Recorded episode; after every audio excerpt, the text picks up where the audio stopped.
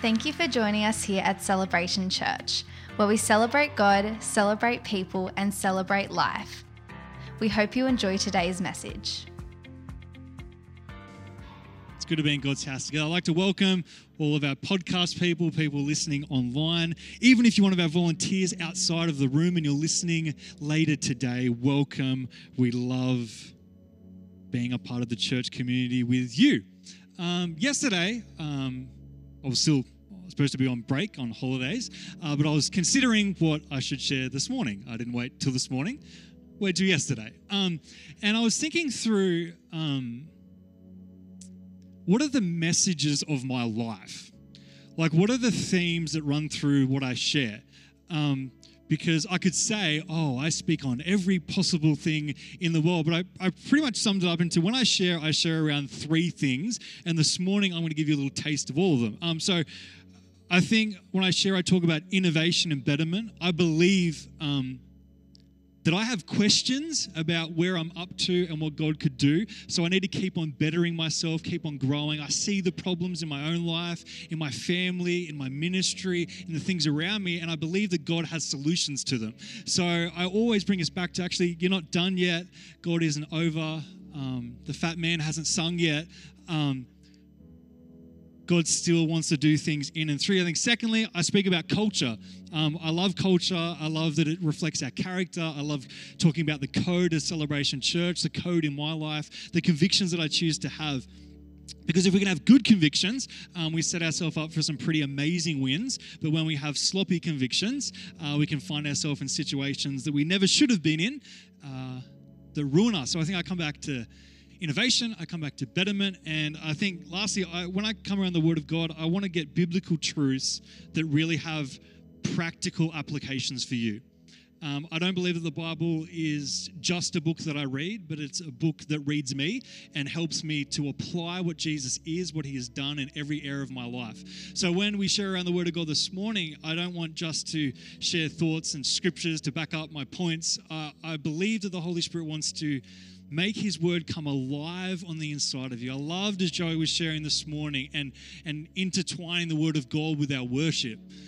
That we will be a church that stands on the foundation of the Word of God as we worship Him uh, in spirit and in truth.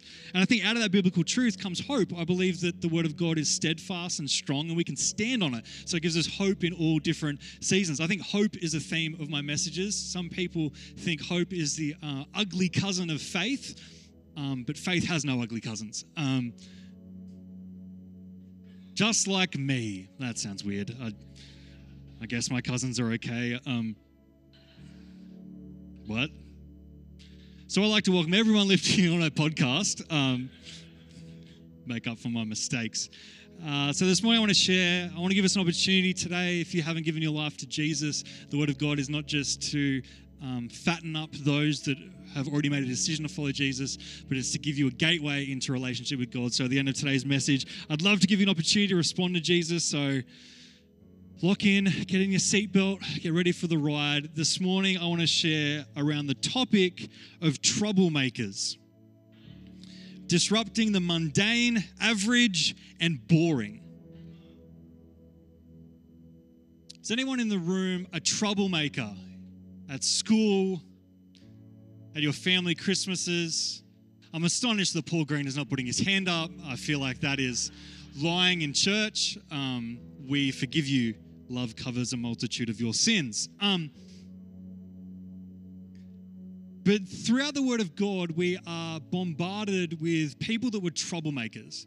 And not just troublemakers just making everything worse, but would interrupt the boring, mundane, average, normal in life. And God would use them to radically change situations. I wrote down a few of them this morning, like Caleb and Joshua.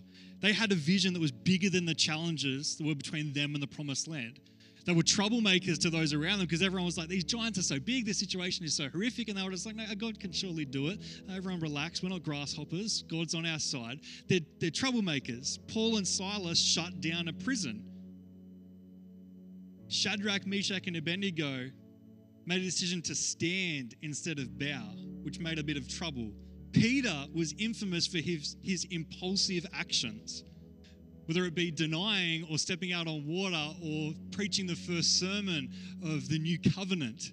Whatever those things were, he, he had this thing inside of him that just kind of stirred up a little bit of trouble. Nehemiah built a wall when everyone thought it was ridiculous. John the Baptist lived a wild life. Jonathan and his armor bearer picked a fight and brought a victory through only a few men rather than a multitude of the army. Timothy ran with what his mentor imparted to him. Jesus, his teachings were full of grace and truth in the midst of a situation that was filled with law and rule and regulation. He kicked up the dirt a bit, he was a bit of a troublemaker. They were many things, these characters in the Bible, but they were never fit in to the norm. They were always a little bit on the edge, always a little bit of the radical person that God wants to use. And this morning, I want to encourage that we would be a church that makes trouble for the enemy, that we would be disruptors of the normal life. That even when people, we have that story in the New Testament in Acts where someone comes to the disciples saying, can you give me some food? Can you give me some money? And they say, Silver and gold I have not, but what I have I give to you in Jesus' name, be healed. And they heal them. That is disrupting the normal, that is disrupting the boring. I want to be a part of a church that understands that the Holy Spirit came, brought us some boldness, and now we can kick up some trouble in our family, in our lives, in our city, that we would be used, even if we feel like Gideon, the weakest in a weak family, in a weak town, that we would understand that God can do amazing things in and through us. Not the person next to you, not the person behind you, but you. That you would grab something this morning and be encouraged. Can I pray for us this morning? And then we're going to get right into this thing. Jesus, you're in your house. We're expecting for you to move. And I pray, God, that every single person in this room would make a choice right now to encounter you. Uh, we don't just want to encounter a group or a service, we want you, Jesus. So move in our midst, have your way, correct us, help us. May we have a good day in Celebration Church this morning, and may you raise up some troublemakers, some people that'll flip things on their head, that'll be bored with mundane living, that will be oh, disgusted by the status quo. Will be people that wrestled and brought about a great future, that pioneered, that did amazing things, bringing heaven to earth to a broken city and broken people. So have your way this morning. May you be honored. May you be lifted up. This is not about us, this is about you. So have your way. In Jesus' name, we pray, Amen. Amen. Why don't we thank Rebecca as she takes her seat? Amazing keys. Good stuff. I'm going to be speaking over the next two weeks on this topic of troublemakers. Let me say it again. Who in the room were troublemakers at school? It's okay. Your report card is not going to stop God from using you. Okay, a few of us. Most of them are current teenagers in school. Um, that's. I love, um, I'm the youth pastor, me and my wife are the youth pastor here at our church. Uh, and next week is our five years of being the youth pastors here, which is exciting. But I love, um, one of the interesting things that we always have to deal with is leaders and parents that are shook by teenagers' decisions. Like, oh my gosh, you see what they did? Oh, what's, oh, they're out of control. And the first thing that happens every single time, I'm like, you forgot what you were like when you were a teenager. Oh, you can't believe what they're doing. They're acting a lot like their mother, I think. Um, hmm? Hmm? but troublemakers. There's bad troublemakers, but there's people that actually are bored uh, I remember in school, I struggled. Every report card that I said was I distracted others, I distracted the teacher. And it's not because I didn't want to learn, it's because the classes were boring. Um, it's not my fault that I can teach better than you, teacher. Um, and everyone's listening to me right now. Uh, no, school was great. I married the school captain, so that kept me out of trouble. Um, not in school, you're like 14 and unmarried school captain. Uh, she like burnt my report cards and printed new ones. It so great. Um, But troublemakers have a few characteristics, but I want to share three things I hope um, challenge us and inspire us this morning to be troublemakers again. To be people that aren't just stuck in the routine, stuck in mundane, stuck in what I'm supposed to do. It's another year, it's another birthday. Ross has a big birthday coming up. Are you excited, Ross? Where are you? Yes. We're all invited. Uh, he's going to give us all gifts. Uh, I love just saying things into the microphone.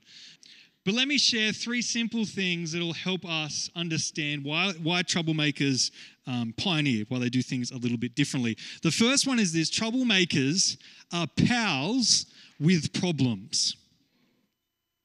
They're pals with problems. They make change because they recognize that the problem and the problems before us require more than repeating the past or the status quo. Some of us in life can see problems, but we actually haven't got close enough to them. I'm a thinker. Um, you might think I'm a talker, um, but my wife can testify who the real Joel is. Um, she's just sees me walking around the house, just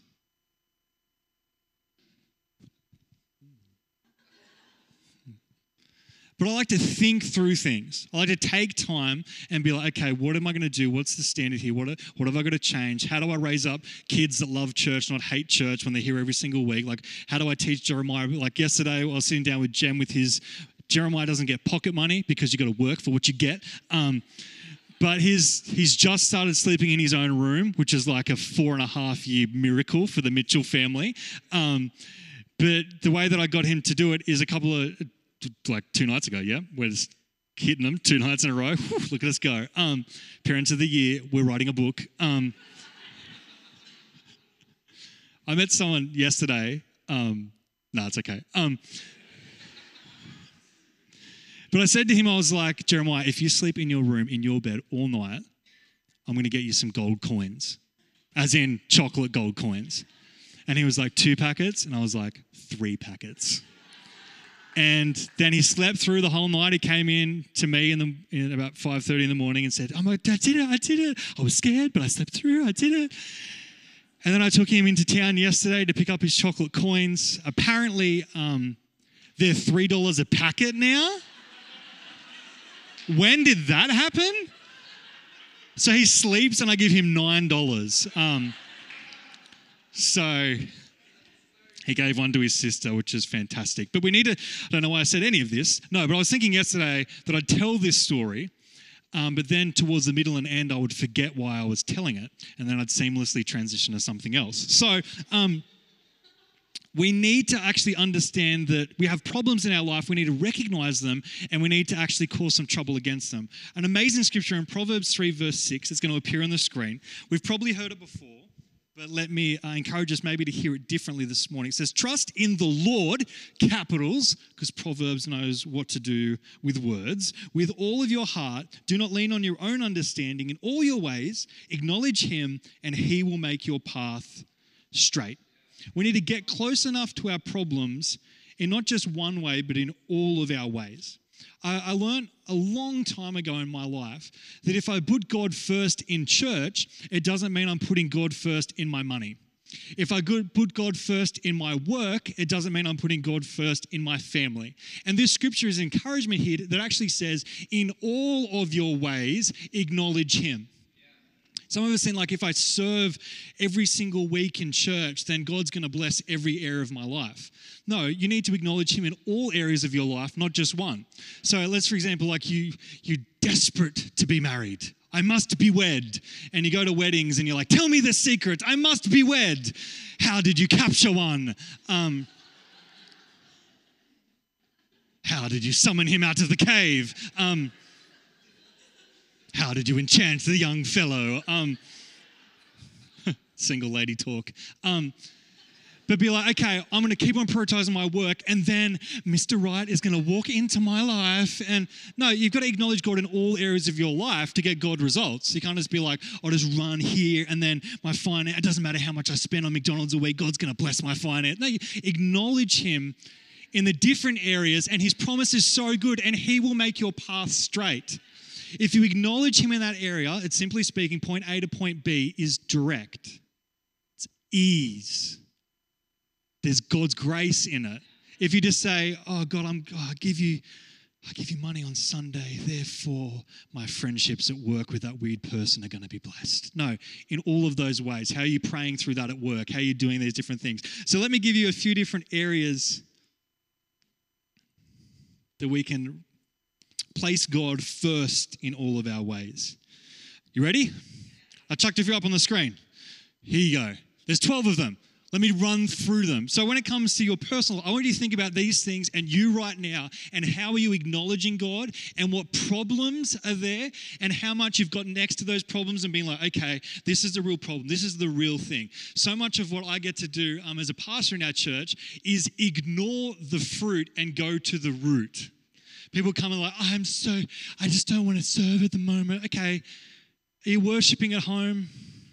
Like, yeah, you're not serving the church, you're serving Jesus. How's your worship doing? Like, how, is God's word still coming alive on the inside of you? There's something under the surface that's much more important than doing the right things. It's walking with Jesus. So, these are some different areas. Your personal life.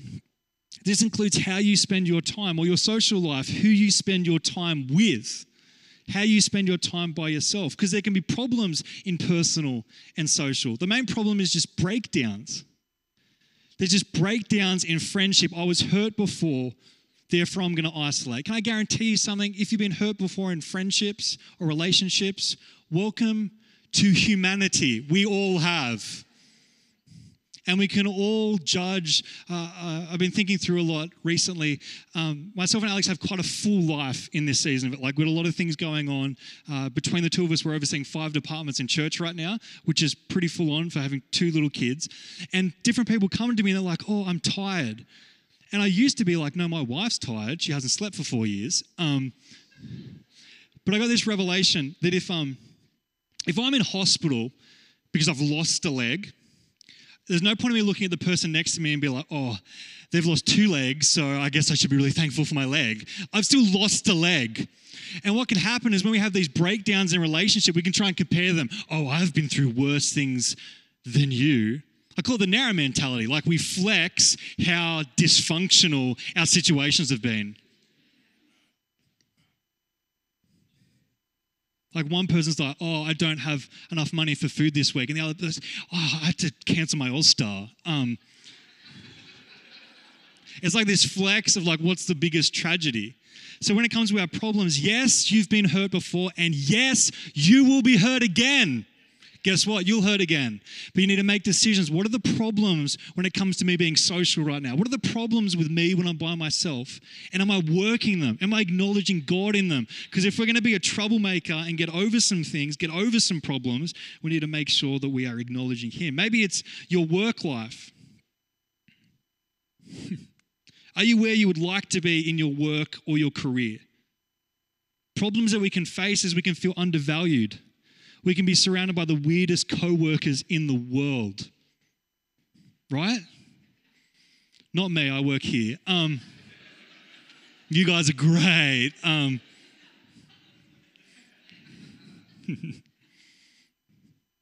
I can feel trapped in my career. What's the problem?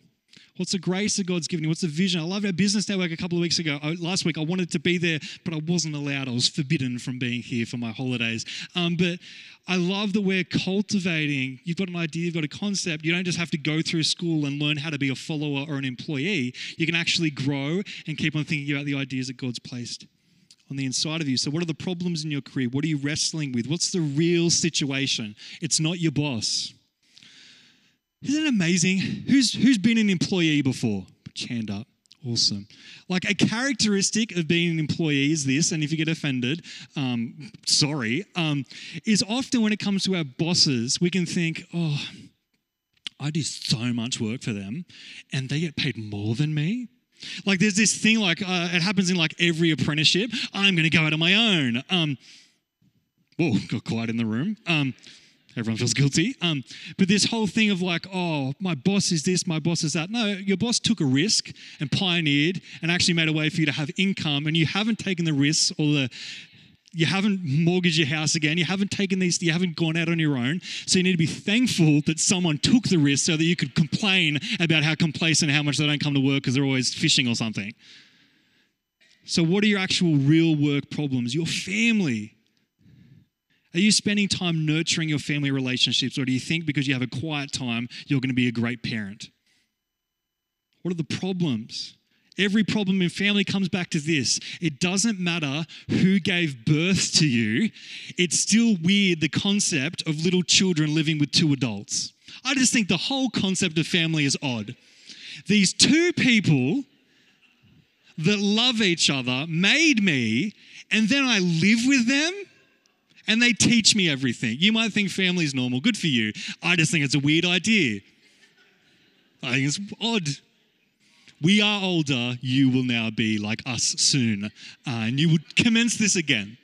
Uh, but what can happen in family is everyone in your family hopefully is different. If they're not, you have a super weird family, come and talk to me. But conflict happens in family, problems happen with family is because your uniqueness. So, what are the actual problems stopping you from acknowledging Him? Or spiritually, are you studying? Are you growing spiritually? Again, coming to church is not the thing that gets you over the line when it comes to you actually growing as a son or a daughter of God. It's the wrestle, it's when no one's watching. Your emotions. How do you feel? Why do you feel? How can you feel better? I asked some people this morning what are problems when it comes to their emotions, and this, this bomb was dropped that their emotions aren't the truth. I have it in my office somewhere on one of my walls that my emotions aren't smart. There are a lot of things, but they're not smart. They're often like, how dare they? How dare they buy a fillet of fish? They're disgusting. And it may not be truth, it may not be smart, but it's something that I'm feeling. So, how do we have emotions? A typical Australian guy thing is like, I don't have any emotions. Ha ha ha ha. We had to create the man flu. Get this. We had to create the man flu just so we could stop and deal with our emotions at home by ourselves and be really sad. That's what the man flu is. There is not a chain of cold that affects men, yet when mothers get it, they power through like, no, the man flu is the male taking time to process their disappointments with a sniffly nose. Whoa, oh my gosh. Well, the women just got a revelation, and I just let the cat out of the bag for all the guys. Um, I just can't, I can't move out of bed. Yeah, sure, you're depressed. Have a conversation. Um, but not just denying emotions, but how do I overcome these problems? Your money, how do you meet your weekly, monthly, yearly budgets or goals? Do you have them? If you don't, coming to church won't fix your money problems. I asked again some people this morning, what are problems? And the first thing that comes up every time, what are our money problems? What's the number one problem? okay, one said McDonald's, another one said money. Um, is that we don't have enough. If I just have more money. No, if you had more money, you'd spend it the same way you're spending it now. If you got the lotto, that's why everyone, I think it's 75% of people that get the lotto also declare bankruptcy before they're dead. Because it's like, I've won the lotto, therefore I will buy all of the cars. I will have all of them. More money, more problems. but what's the real problem? Maybe it's your stewardship. Maybe you waste it. Maybe you have no idea of how much you spend on certain things. Maybe you need to download an app on your phone or write up a spreadsheet and work out okay, it turns out I give 11% to church and 18% to McDonald's and KFC. Is this what I want? Is this the goal? Is this what I'm going for? Because it should be more than 18%. It should be 50% at McDonald's and KFC. Another one is your mind, your intellect. Do you read books? Do you do crossword puzzles? Are you learning new things? Or did you stop learning new things when you were, f- you were no longer forced to sit down and listen to someone? I'm talking about school, not Sunday services. Um, are you saving? Are you investing? How are you? How are you learning? How are you growing? How are you studying? Are you afraid to learn? Are you afraid to grow? Do you believe you're not smart enough to keep on growing? Do you overthink things? You need to keep on placing God first in these areas. Maybe your health. Do you have a healthy lifestyle? Do you exercise regularly when you have a medical crisis, but the other time you sit down and you let your fingers, as you click the remote, do all the exercising? Or the only time you run is when you run to the bathroom.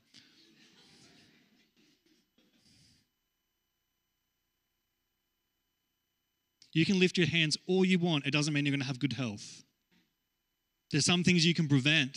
I went to a chiropractor um, last week because I watched a whole bunch of videos on YouTube.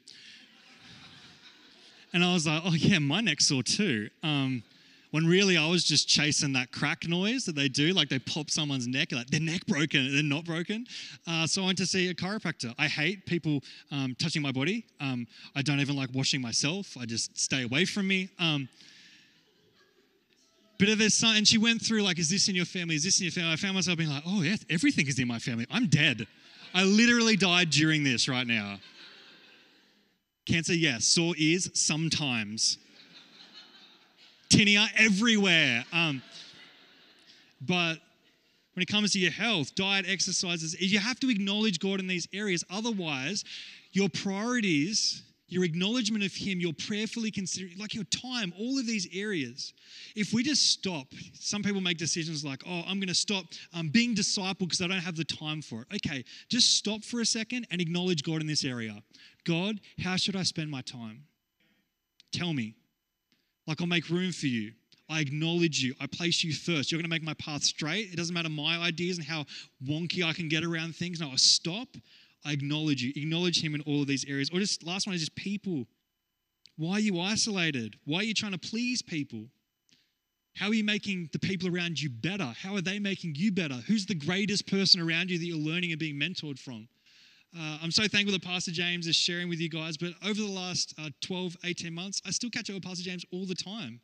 Not, not because he was my senior pastor, but because he's mentored me through challenges. And I still deeply care about what he can impart onto the inside of me because a transition of anointing or title or mantle of our church didn't stop the man of God that he is. So you have to keep on being mentored well.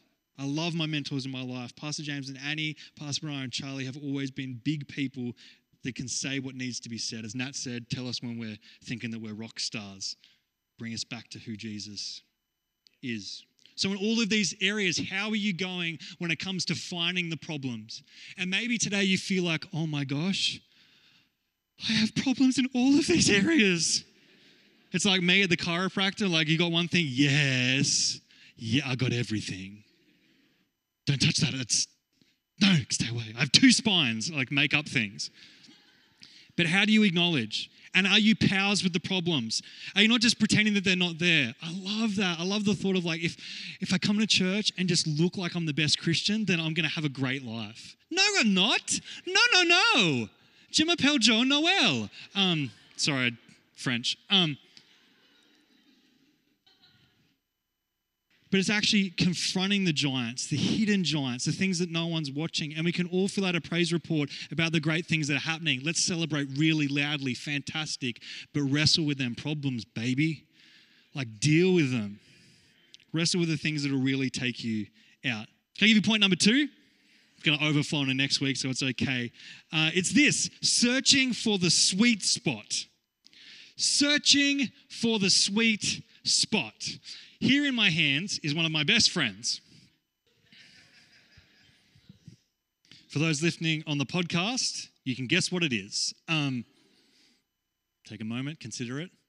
It's a baseball bat. You're wrong. Um, this baseball bat has been through many seasons of life with me. Uh, it is my greatest preaching. Um, I, I, when I'm preparing my messages over the years, especially when I started, I'd always just have this with me in my house, in my home, walks with God, um, praying for people in shopping centers. Um,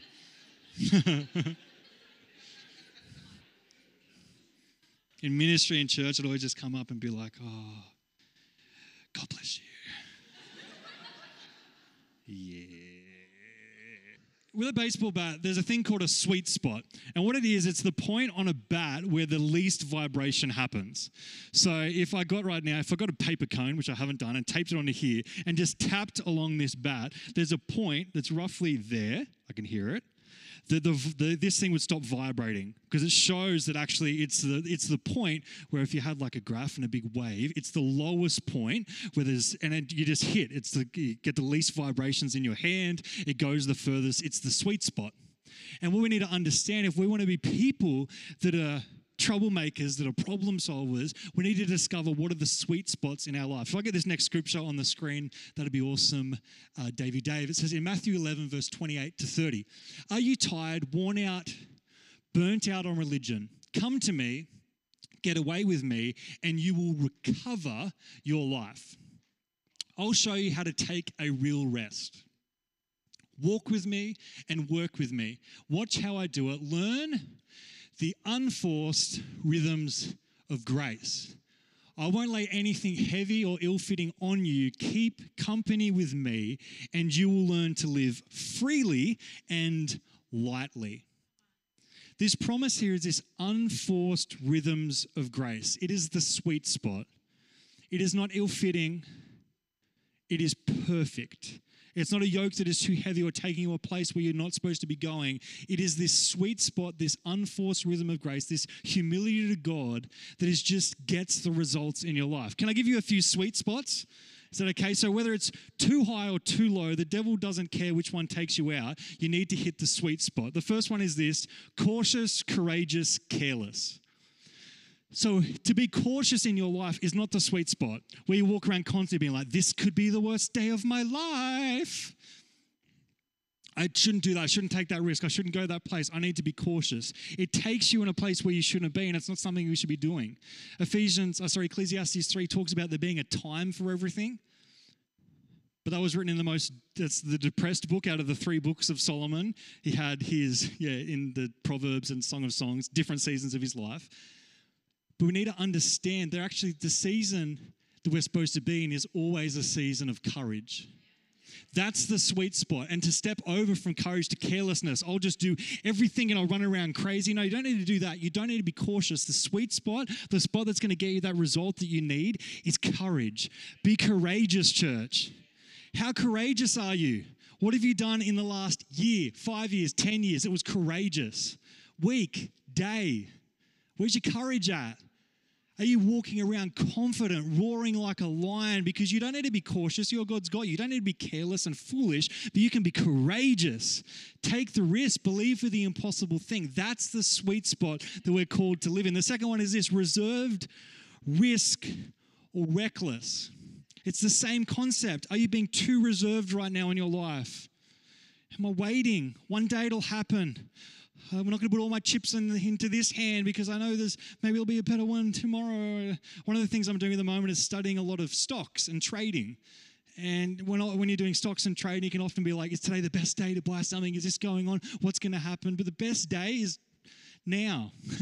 like it's taking the chance, going long, believing that things are going to happen, and taking those intentional risks. Not being reckless, but living in that sweet spot of risk. Can I give you a couple more? Um, self conscious, self confident, or self satisfied. Self conscious is that, oh no, I said a little while ago, um, we've had two kids, but neither of them came out being like, don't look at my body, look at my belly, don't look at me. Um, they didn't come out all self insecure and, and self conscious. They came out and they have to learn how to be insecure. You got to teach them it. You'd be like, be insecure right now, Jeremiah. Like they, they learn it through experience. You don't want those things, but we need to understand that as a church, let's not to be too self-conscious. Let's be aware of what God wants to do, because that'll give us a confidence. I'm a son of God. I'm called by God. I'm anointed by God. That's my sweet spot. I don't walk in being like, I can't, I don't feel it. Who cares about what you can't and you can't feel? Be confident who God's graced you to be. That's the truth above your emotions. Or you take it a little bit further, get a little bit smug, and become self satisfied. I'm happy where everything is up to and nothing could be any better, and I'm done. That's not a sweet spot to live in your life.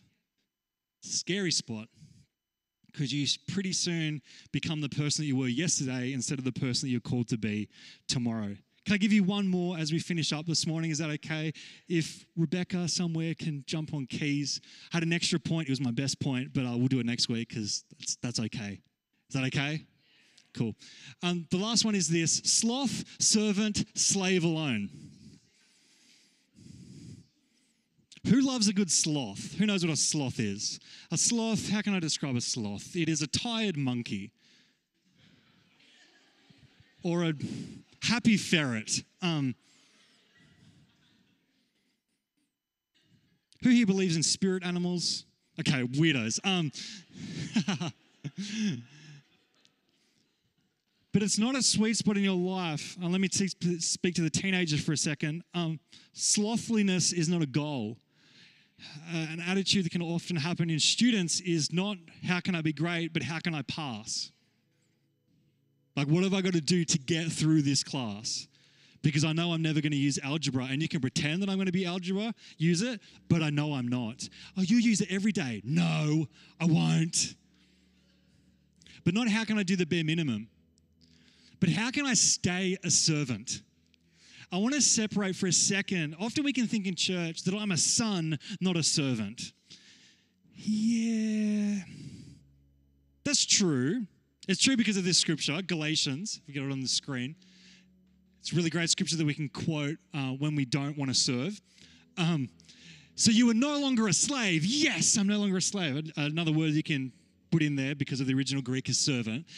But God's child, and since you are his child, God has made you also his heir. So we can walk into church and be like, I am a son. Set up the seats for me. Prepare my Chiko roll for me, for all of this will be mine one day. Okay, I think you might be misunderstanding what this scripture is trying to do. Because if you've never found them before, there are scriptures in the Bible that 100% contradict themselves if you don't understand context. 100%. People are like, there's no contrast in the Bible. No, it all makes 100, and they put two verses next to each other. And no, um, understanding context will help that, but there are scriptures like this. If you go to our next scripture, that battles against Galatians 4, it says, But now that you have been set free from sin and have become slaves,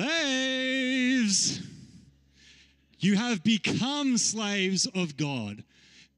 I am no longer a slave, I have become slaves of God. The benefit you will reap leads to holiness, and the result is eternal life.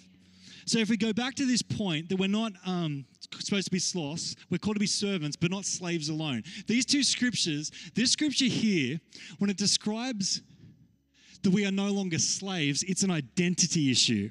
It's the actual thing of me being like, you, you're a slave. You, you're a servant. That is who you are. That is all you will be. That is your relationship with everyone around you slave, servant. It says in this first scripture, you are no longer that. But the second scripture is telling us that we're not not that, but it's no longer our identity. You are no longer, it's better to say you are no longer just slaves. You have become slaves of God. We were slaves to sin, and now we're slaves to God. Now we're servants of God, but we are also sons and daughters. Jeremiah is not a son that can just strut around our house throwing toys wherever he wants and have no responsibility to serve. That's not sonship, that's entitlement. That's something weird. I deserve this. I, if the message isn't what I like, I'm going to leave. You have moved from what serving is and you were never supposed to. Sons serve. Sons enforce what their father is doing. Sons are a part of it. Even they know that they're heirs to it. So they care about it more than servants. They're like, this is going to be mine, so I'm investing into it. This matters. We need to make sure that we're not thinking that service is for some, but serving is for everyone. It's a sweet spot of life. If you can stay in the state that I choose to serve others and I choose to serve God, mm, yum, yum, yum, yum, that's great. Don't be a slave alone. Don't be trying to please everyone around you, but stay serving. I serve because of my attendance. No, you don't. You serve because you look someone in the eyes and you encourage them. You serve because you come early and you do something. You serve because you give that prophetic word that God's given you. You serve because you're a part of a family, not a service, not a program, not an organization. You serve because you're a part of this. Your identity changed. It's relational now. Now, when you serve, it matters, man. It's not because you have to, it's not because you're just a slave to it. It's because you're a son that makes a decision to be like, yeah, I'm a son, but watch me serve the least, like Jesus. It's a sweet spot. I met with someone a few weeks ago. They're struggling with serving. And I just said and reminded them, who are you serving? Because, man, if you're serving the youth pastor or the church family that walks in late to the service, or if you're serving that department leader or that person on your team, or you're serving the senior pastors, man, you're missing it. Because who cares? they don't need servants. If you're serving Jesus, if you're like, oh, God, like, I'm so thankful that I got invited to this thing. Like, I'm just so thankful that I got invited to the party. I'm so thankful we didn't, that I'm so thankful the invite went out and I got to come here and I get to be a part of this. That I get to set up that seat, that I get to clean that toilet, that I get to be a part of something. The best team in this church is the host team. It just is. I, I love our host team. I want every single one of my leaders coming through to serve on the host team. I really couldn't care less how you can sing. How can you serve when no one watches? How can you be here 15 minutes early because you care about God's house and an hour late because you love this place and you'll fight for this place? Serving is a sweet spot. Can you serve while singing into a microphone? Yeah. But you can also be a rock star pretty easily. It's really hard to be the rock star on the host team. Because you're doing the unseen. You're doing the things that make you the greatest in the kingdom. Join a team, serve God's house because it matters. So these contradictions in Scripture should help us come back to more bigger truths. So let's be the kind of people that are troublemakers. Can I give you a sneak peek of my last point? Can I get my recap slide on the screen? Dave, back Dave, that'll be great. Don't tell front Dave. Um, troublemakers are disruptors of the mundane, average, and boring. So our first two points today: pals with their problems. We're pals with them because we want to solve them. We want to get close enough to them to see what's really going on to ask the real questions. Why am I always fighting with the people around me? Why does every workplace I go to be great for a month and then everyone hates me? Probably because you're terrible. Um, like all of your dysfunction that's ever happened in your life, the common denominator is you. Jade loves that.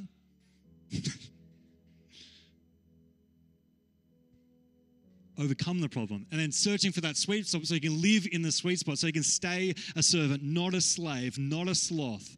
Stay in that risk, stay in that courage, stay self confident because it's the good spot that I want to live in. And lastly, we're going to talk about next week that we're geared for greatness. That we won't settle for less than what the greatness that God has placed on our life.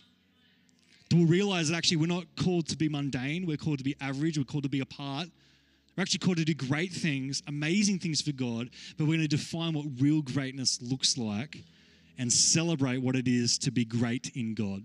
I just want to ask us to close our eyes as we finish off today's service. I said that I wanted to give an opportunity for people to respond to Jesus because all of this without Jesus um, isn't the church, it's something else. So I just want to give an opportunity. If this morning you just feel like, oh, I need to get right with God. I've been maybe acknowledging Him in some areas of my life, but not all areas. And that's why I found this thing to have paths that go the wrong way and take me to places. And I need to acknowledge Him in everything I do. And today I just need to respond and be like, God, I acknowledge you. I put you first. Help me to acknowledge you in all areas, in all ways. Maybe you just haven't been living in that sweet spot. You've been trying to do this without His grace, without His courage, without serving Him. And this morning, you just want to respond to Him. You've seen that your sin has separated you from God, and you want to turn back to Him. You want to walk with Him. So, this morning, whether it's your first time and you feel like this is for you, or you just feel like you stumbled away, you found yourself in situations because of your choices that have made you further away from God than you need to be. And today, you just want to say, I'm coming back. If that's you, with every eye closed, I just want you to lift your hand right where you are so I can pray with you so that we can celebrate this awesome decision this morning. Awesome. Just keep that hand up. Awesome. Is there anyone else this morning? You can chuck those hands down. That's great. That needs to make this decision. It's an important decision, not for me, but for you. Because I'll finish in a moment, but God will be with you every step of the way. Awesome. I see that hand, you can chuck it down.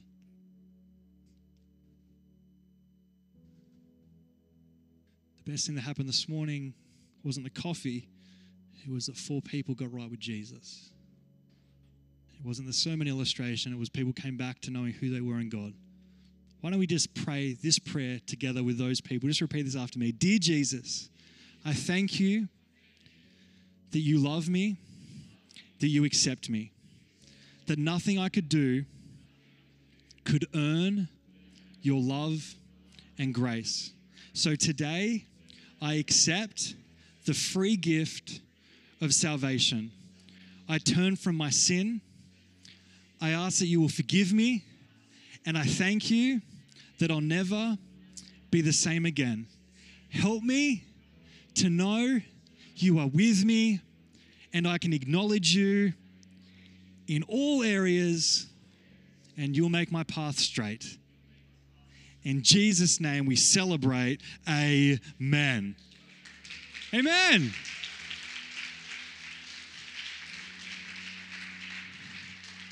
Amen.